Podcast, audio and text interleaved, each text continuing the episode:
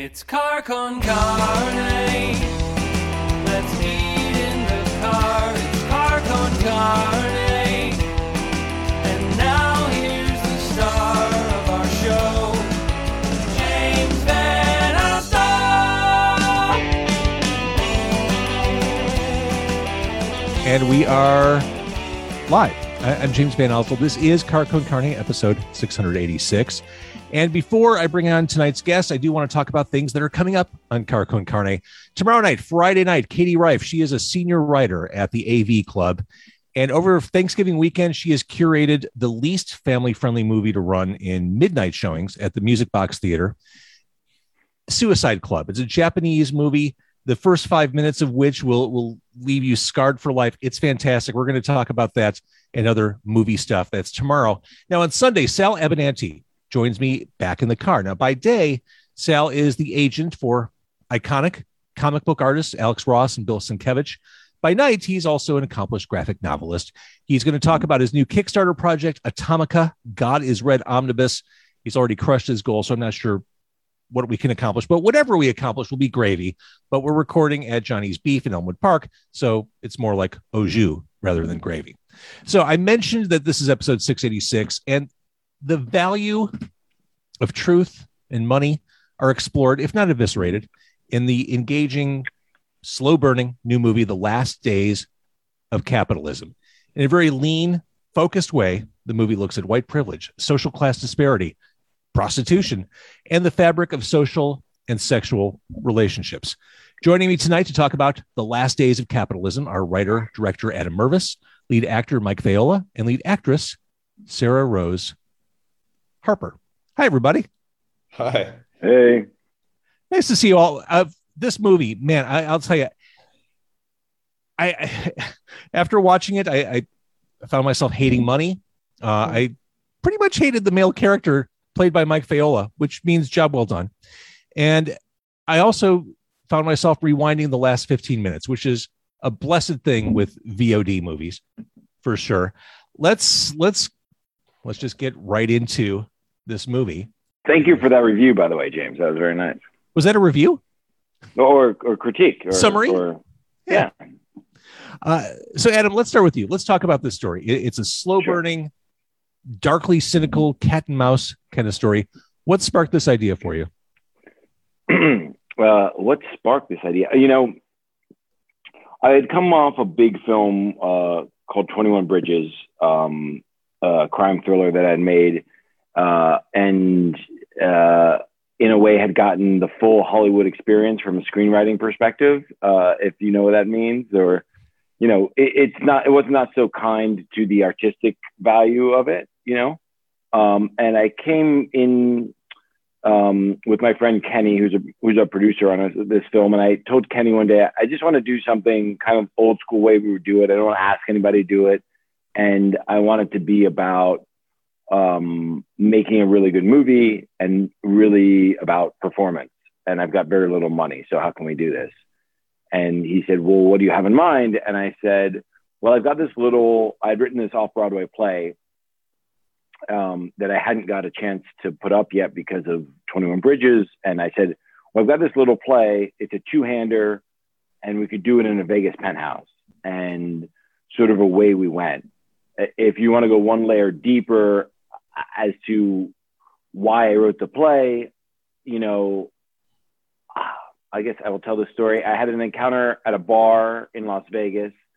I was having a lovely conversation when you meet somebody and you sort of are, I don't know, whatever it is, you're falling in love in 10 minutes or, you know, whatever. You meet a very attractive, wonderful person. And I was with a group of friends. And a friend leaned over to me and goes, she's a hooker. And I turned to him and turned back to this woman, and everything kind of changed, obviously. And she was, I was not, I had lived in New York and LA, so I was not some shrinking violet, unable to identify, perhaps someone who was working, and it changed on me in a second, and it got really sad. Obviously, our conversation ended there. And I kind of went back. I had been thinking about a lot of different subjects and a lot of different things that were going on in this country. And I thought, what if I started with her and the guy and went from there? And that's how I wrote the play. So you used a term that maybe not common knowledge, a two-hander, a story told with only two characters. And on that note, for this story to work, the casting really had to be right. With only two characters, you can't mess that up. The nuances, the small details, these are things that were carried on the backs of Sarah and Mike. I guess for all three of you, let's talk about the casting process. Sure. I guess I'll start and then they can interject with, the casting process as an actor, which I've been through, is usually just terrifying, but for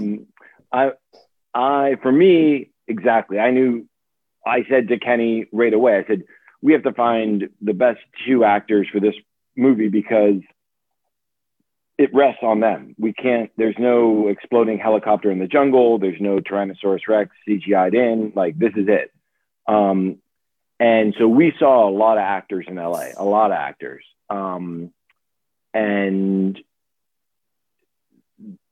the two things I think stuck out for me in the process, and then you guys jump in, but with Sarah and Mike, we had a chemistry read with them, and kind of almost immediately, for whatever the chemistry, and you see it on film, the chemistry was there right away. There was a dynamic that was very interesting. I can't quite articulate what it is. Maybe Mike or Sarah could do a better job of it, but whatever it is between them, there's a dynamic that fit and worked. On an individual scale, both of them came out of the theater, which I think was very important for me as far as being able to handle this film. We shot it in 10 days. You're putting about 9 pages of dialogue in your head a day.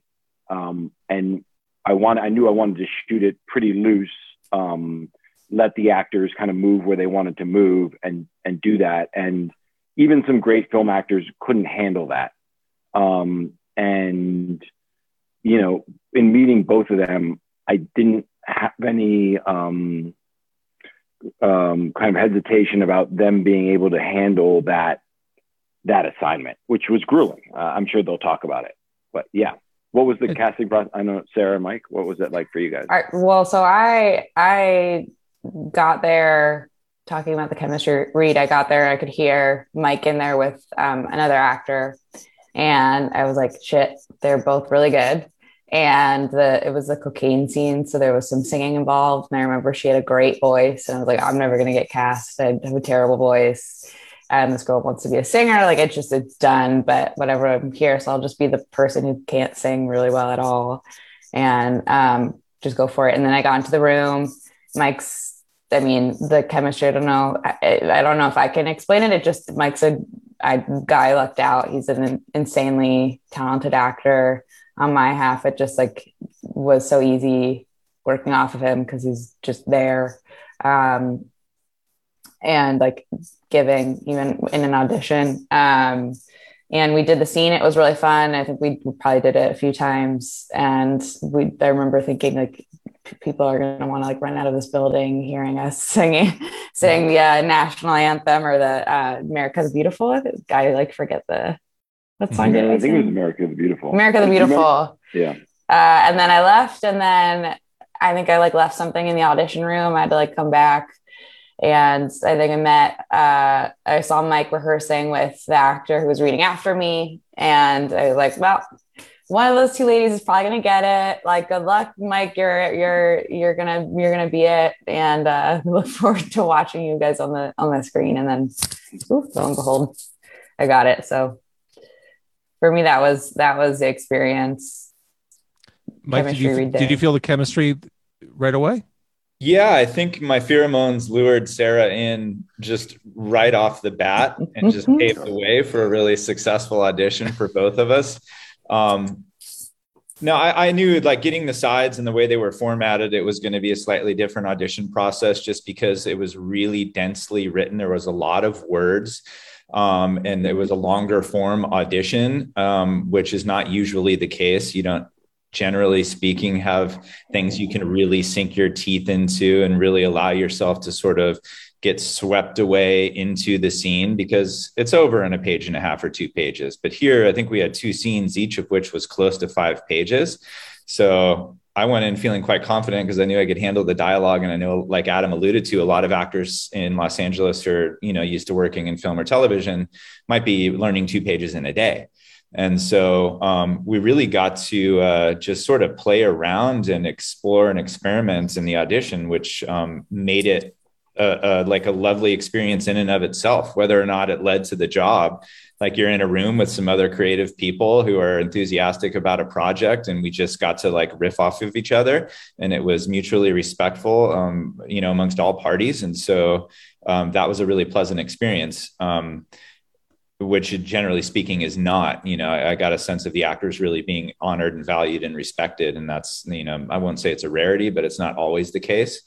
And then with regards to Sarah, I don't know that my reps had ever reached out to Adam and his team, but when I initially got the offer for the job, I said, I told my reps I wasn't going to do it unless Sarah was the person that was cast. And so fortunately, Adam had the same, you know, kind of intuition that I did, that it would probably work best between she and I. And then, you know, that's sort of how it unfolded. Yeah, it carries the movie. And Sarah brought it up. I'm going to ask a question. It's about how the sausage is made, basically. There's a scene where you snort cocaine in this movie. How do you fake snort cocaine? Like, are you putting something in your nose? What? How does that work? Yeah, sugar, powdered sugar. Okay. Yeah. Lots of it. Lots of powdered sugar. And you're just snorting it line after line. They could probably talk about it a lot more. Because, you know, they probably did about 10 lines of powdered sugar in that scene over the course of a night, you know. Amazing. And yeah. So this movie in general, this is storytelling done simple. Vegas is the general location, but these two leads are in the same general space for the entire movie. I think there are little things that are done throughout the movie to make the space feel less confining and make it feel more interesting. There's one scene, going back to the cocaine binge, where Sarah goes kind of moving around the top of the couch. I mean, there are ways to make each scene more visually interesting, so it's not just them on the bed or them standing up in the kitchen. That seems like a conscious decision, Adam. Totally. I mean, you know, I think that's what we were fighting with the Penthouse of, okay, how do I not make you bored out of your mind for 85 minutes?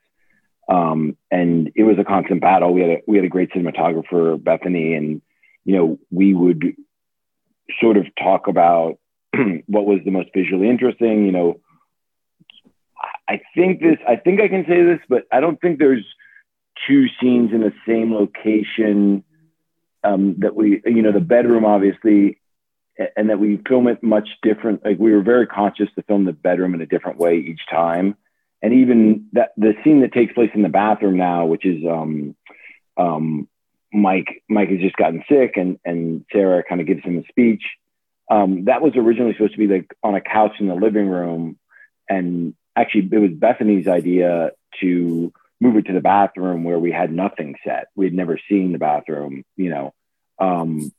And yeah, you know, it was a big Penthouse, but to keep it dynamic was a challenge. And then for the 2 actors, you know, again, using their theater background, we would come in and kind of walk through the scene and block it out in a way that I hope they could maybe tell you allowed for a little bit more creativity and playfulness.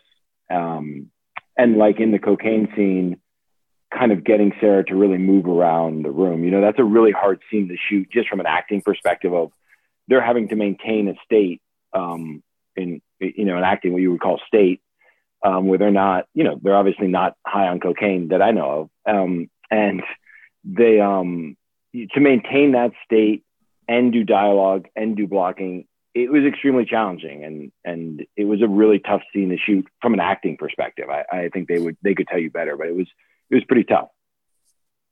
That actually just reminded me of the cocaine scene, because I just had trouble with that scene for some reason. But I'm realizing now, I just made the connection that the way we rehearsed and the way we shot, it was like all like in one, and we kind of do like the whole thing many times. And because we, you know, each scene is like more than a few pages long, at least, like as Mike said earlier.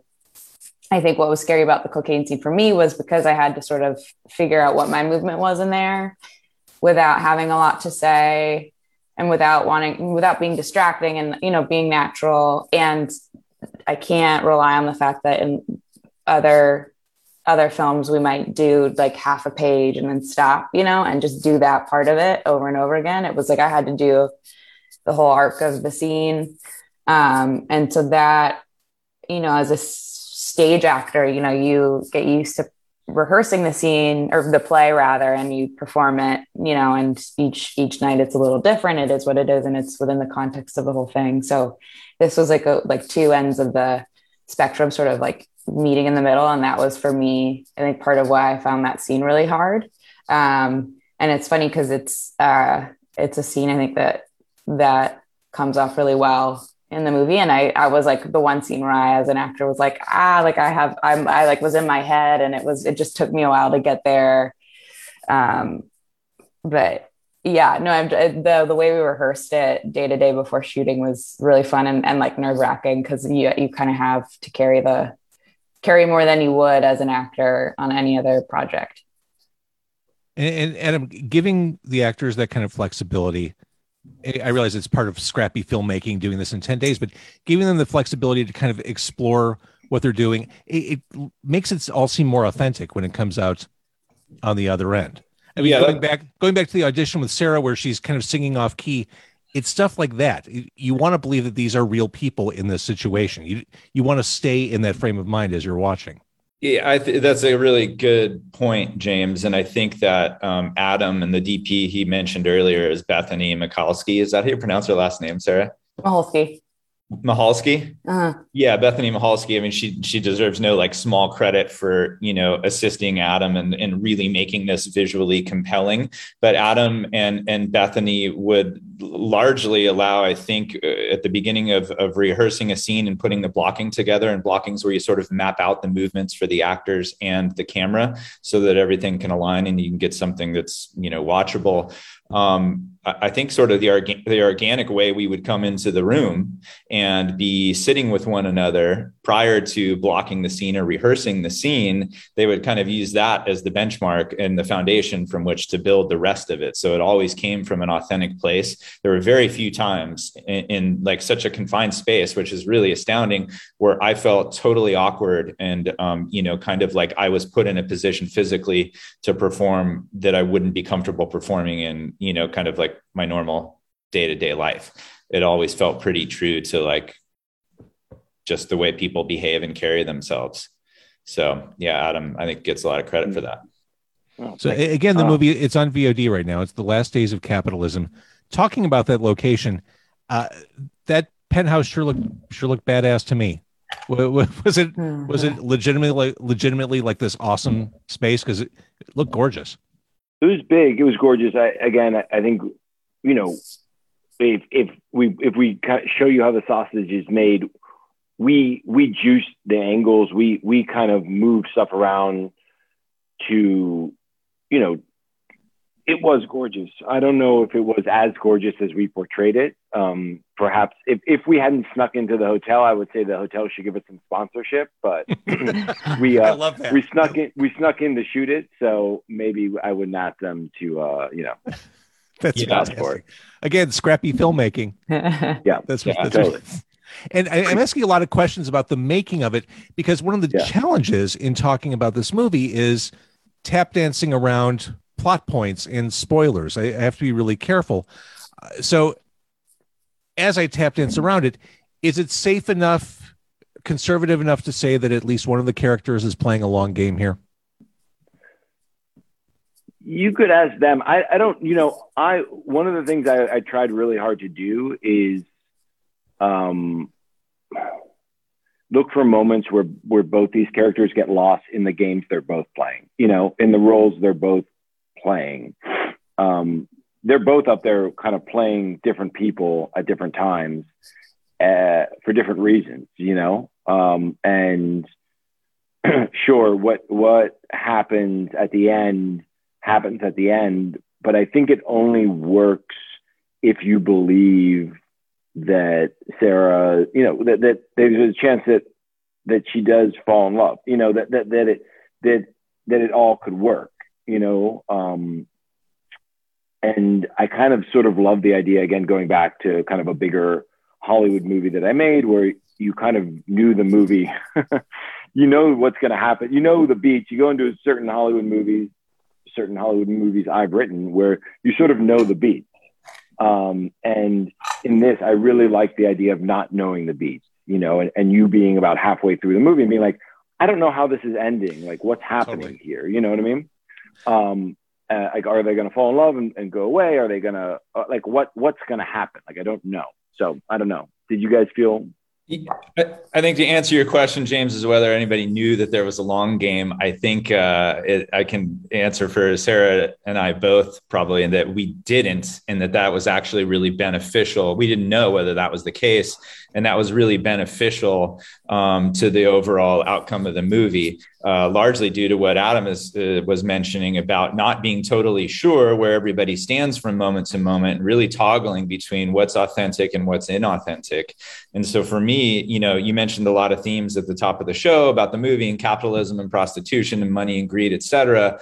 I always looked at this as a metaphor between how two people, you know, slowly become more and more vulnerable and authentic with one another, and occasionally allow their, you know, their mask down and let their guard down and do reveal who they are, only to put the mask right back up and continue the act that they were playing before they had revealed themselves.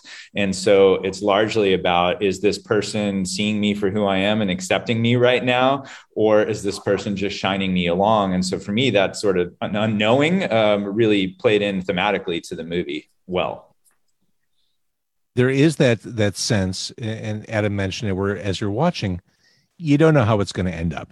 You know, it's interesting, and everything just feels close. This relationship feels close. You're watching, you're in this relationship with these two, and you just you can't pull back and see where this is going to go, because it's just everything feels so immediate. And I was surprised by the ending. And like I said at the beginning, I had to rewind. I had to do some tracing to figure out how we got there, or to help me or further my understanding. It was a great ending. It was a mic drop ending, really. Thank you. Yeah, but I think we tried hard not to tip it, you know, in the edit with my editor, David Al, you know, we would kind of constantly be weighing, like, if you saw this from the character, would that, you know, does it tip it too far? Do we kind of know what's going on? And yeah, I think, you know, for me, this is what Mike hit on also, is the theme of these two people. In a way, if they could just stay up in this penthouse and stay in their most vulnerable parts, I think maybe both of them want that in a way, you know, to be able to drop the trauma and the other identity and the self that they're carrying. And they're both looking for that in a way up there. And they can't really drop it, as we sometimes can't really drop it in life. So. Yeah, and Mike said it. I mean, that theme of, what is real? What is the truth? How important are the truth and reality? That swirls around from the very beginning. The question of real names. What does the man do for a living? I mean, we just don't know. And it's just this gamesmanship that goes on. It's fascinating. And it really is an expression of stuff that happens in everyday conversations and relationships. Mm-hmm. And it's just writ large with these two in your face for 90 minutes. It was a cool exploration. Thank you, ma'am. So, all right, the movie, it's out now. It's on VOD. It's a really, for a two-hander, it's a fast-moving movie. It's totally compelling and engaging. I love it. And in a world where we're all oversaturated with big-budget stuff, this just, I'm going to use the word again, it feels authentic. And it's a really great way to spend time in front of your computer screen, TV, whatever. I love the work you all did on this. Oh, thank you so much, James. Yeah, I know I'm really proud of it, and it feels like, for me, sort of I wanted to set out to make some of the films that I enjoyed, like Sex, Lies and Videotape, or the Before Midnight series, or Medicine for Melancholy. And it's just, I'm really proud of these two guys and the work they put in, and the reviews they're getting. So it's been great. All right. Well, I hope that, we're recording this on the 18th of November. I hope you all have a wonderful Thanksgiving, family, friends, loved ones, however you choose to spend it. And like I said, I recommend the movie, and I can't wait to see what you all do next. Cool. Thank you so much.